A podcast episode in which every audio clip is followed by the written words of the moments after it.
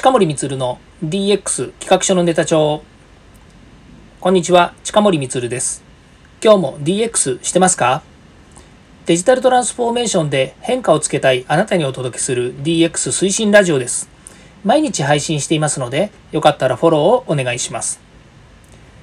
さて今日は DX 番外編として、ボイステック音声市場の未来というお話をですね、えちょっとお話ししたいというふうに思います。これはですね、あの、日々私がこの音声配信というものをですね、しているんですけれども、今この世の中でですね、どういう状況になっているのかということについてですね、もちろんこの音声配信の分野で活躍されている人とかですね、日々いろんな情報をですね、持っている人たちにおいてはですね、当たり前のことかもしれないんですけれども、ただ単純にですね、私のこの DX 企画書のネタ帳だけを聞いている方とかですね、それから音声配信について少し知りたいという方にはですね、私の、どう、なんていうんですかですかね、私が持っている情報の、まあ、精査も含めてですね、お話ししたいなというふうに思うんですね。まず、このボイステックと言われてるですね、いわゆる音声の技術というものなんですけども、これ始まったのはですね、結構昔からなんですよね。で、えー、音声っていうとですね、どっちかというと、今、音声ラジオというふうに言われているようにですね、もうこれラジオの世界ですので、まあ、当然ですけど、電波ですね、放送波を通じて、まあ、いわゆる FM とか AM ラジオというものを通じてですね、かれこれ僕がもう本当に若い頃、学生の頃からですね、このラジオっていうものの番組に楽しんできたわけですね。まあ、これがあるところからですね、インターネット上で音声配信、つまりラジオというものが、え、こう流れるようになってですね、まあ、そのあたりからですね、え、もうそうインターネットですから、この技術の世界ですよね、テクノロジーの世界、まあ、このとこを通じてですね、この音声というものが、どんどんどんどんですね、こう、えー、身近なものというか、まあ、身近なのはもう昔から身近なんでしょうけれども、まあ、手軽くなってきたというところなんですよね。で、音声よく考えるとですね、ラジオ聞いてた時に、ラジオに広告って払ってました？払ってないですよね。まあテレビと見る時にも広告っていうのは別に払ってないんですけれども、いわゆる広告という世界がこうあるとすればですね、これを広告なんでその話をしたかっていうとですね、このマネタイズっていう世界になってくるんですよね。例えばテレビですと CM のスポンサーっていうものが結構たくさんですね、出ていて、で当然テレビをつければ CM っていうのは必ず CM 枠っていうのがあってですね、そこに企業は多大な投資をして、まあ、皆さんにこう自分の会社や自分のサービス、それから商品というものを認知してもらうために広告っていうのを出したわけですよね。で、え、ラジオの世界にもですね、広告っていうのはもちろんあったんですけども、テレビと違ってですね、やっぱりその音声広告、ごめんなさいと、ラジオの広告市場ってすごく小さかったんですよね。で、えー、今ですね、例えば今度映像の世界でいくとですね、YouTube とか TikTok っていうのがあって、これが世界的に見てもですね、かなり巨大な広告産業になってるわけですね。ところが、まあ、ボイステックですね、音声革命っていうのが今あった時に、この音声の世界での広告枠っていうのは、まだまだですね、市場としてほとんど成り立ってないというふうに言われてるんですね。だし、えー、まあ自分でもいろいろこうね日々こう音声配信でいろいろやってますけれども広告ってほとんどのところでやっぱり目にしないですよね。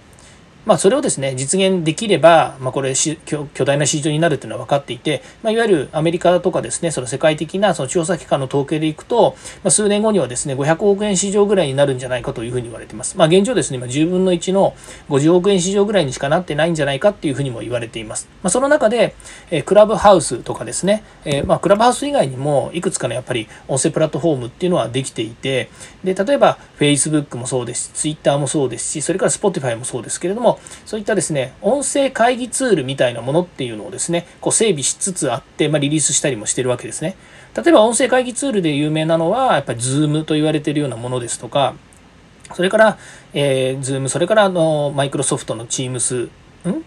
ですとかね、Teams でしたっけ？あの、とか、まあ、いろいろこう、あるわけですよね。まあ、会議ツール。で、それは、えー、いわゆる、まあ、ある種、ズームをサブスクリプションで毎月毎月お金を払うとか、まあ、年間でお金を払うというのもありますし、それからマイクロソフトのオフィスの中にある Teams というものであれば、まあ、当然ですけれども、えー、オフィスの中で使えるツールとして、やっぱりサブスクみたいにして使えるようにもなってるわけですね。っていうように、えー、いわゆるビジネス向けにしているものっていうのは、そういうサブスクリプションだったりとかっていう、まあ、利用モデルだったりするわけですね。で、えクラブハウスっていうのは未だ広告が取っていないので、まあ、広告でお金を稼いだりとか利用料で稼いでるわけじゃないんですよね。今のところは、えいわゆる投資機関の投資によって、まあ、そのツールというのは賄われているということなんですね。でその他に例えば日本においてのですね、まあのいわゆるプラットフォームで言うならば、えー、私は今ヒマラヤというところでやっています。その他にもえっと、いくつかの、ね、ベンダーさんがあって、まあ、日本で大きいところだと Voicy さんというところところありまして、まあ、そこはあの広告も、えー、一部取ったりそれからあとは企業向けの、えー、音声提供ができるプラットフォームを仕組みをですね利用して企業向けに出したりとかもしてるんですよね、まあ、そういうようにどうやってマネタイズをしていくのかっていうのはとても重要な課題なんですよね。で、もう一つ重要なのが、えー、こういったあの、ポッドキャスターの人たちですね、音声配信をしている人たちがどうやってそのマネタイズをするのかっていうことになるわけですね。で、現状で言うと、ほとんどの場合、マネタイズできていないというふうに言われています。例えば、私、近森光が DX 企画書の演説をってやってますけれども、これはどちらかというと、これをマネタイズするわけではなくて、これを通じて、やはりこう、私の名刺代わりというか、まあ、いわゆる本を書いて本をプレゼントするみたいのと同じように私はこの音声を通じて、まあ、自分のこう、まあ、ある種の売名行為みたいなことをですねこの音声を通じて今やってるわけですね。それと同じようにやっぱり音声を配信する人もしくはポッドキャストの人たちもラジオやテレビとかで活躍する人たちが音声でもこう自分のえチャンネルをですね提供するっていうことで考えていればマネタイズの方向っていうのは違うのかもしれないんですけどもことこの音声配信だけでマネタイズをしようと思うとちょっと無理があるっていうところがあるんですね。でそうなってくるとどうなるかっていうとですねまあ、一つはあのオーディオブックとかですねいうように本を音声にしてで、まあ、それを一つの本として販売すると同じようにですね音声で販売すると。いうようなやり方ですねこれオーディオブックというやり方があるんですけども、まあ、その他にも有料チャンネルのポッドキャストですねいわゆる音声配信を有料化してお金をまサブスクとかそれから一件一件お金を払って買うと権利を買うというような形をしてですね、音声を聞くっていうやり方があるんですね。まあそういうまあサブスクリプションと同じように課金モデルというふうになるわけですね。なので、どうやってこの音声配信をマネタイズするかによって、そのいわゆる、えー、ポッドキャスターの人たちのモチベーションが変わったりするわけですね。私がこう、えー、まあ、今でこそですね300今日で何回目ですかね379回やっているのもあのこのことだけでマネタイズをしているというわけではなく私のモチベーションとしてはこういった DX というものデジタルトランスフォーメーションというのに絡めてですね、まあ、例えば自分 DX というのがこの音声配信をすることにしたりとかそれから企業が DX をするために必要なノウハウですとかスキルとか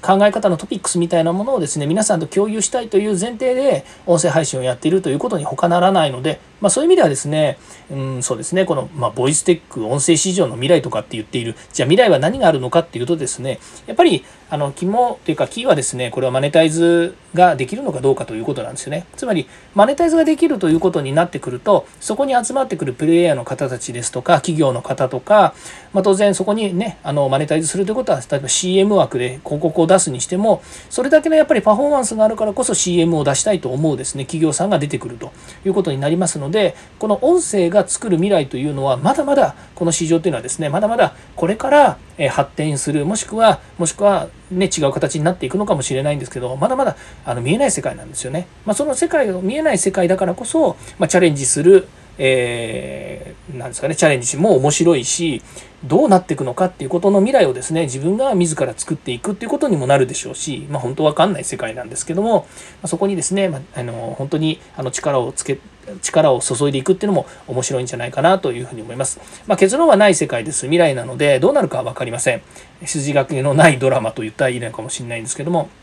ただですね、これから先の未来においては、まだまだいろんなことをですね、まあ、チャレンジできるっていうのもありますし、ネタもいっぱいありますし、まあ、私は、え、この DX ですね、デジタルトランスフォーメーションっていうこのキーワード、え、このブームを使ってですね、少しでもデジタルが皆様の身近なものになっていくっていうことをですね、え、応援していきたいなというふうに思っています。なので、もし何かですね、えこの先私にいろんなこういうこと話してほしいとかですね、こういうこと困ってるんだってことがあればですね、ぜひ Twitter でも Facebook でも、えメールでも何でも構わないので、ぜひごご質問、ええご意見ですね、えいただければというふうに思います。ということでですね、今日は、えボイステック音声市場の未来のお話をさせていただきました。はい。ここまで聞いていただきましてありがとうございました。次回もですね、DX に役立つ話題やネタを提供していきます。よかったらいいねやフォロー、コメントをお願いいたします。そして過去回もぜひ聞いてください。近森光でした。ではまた。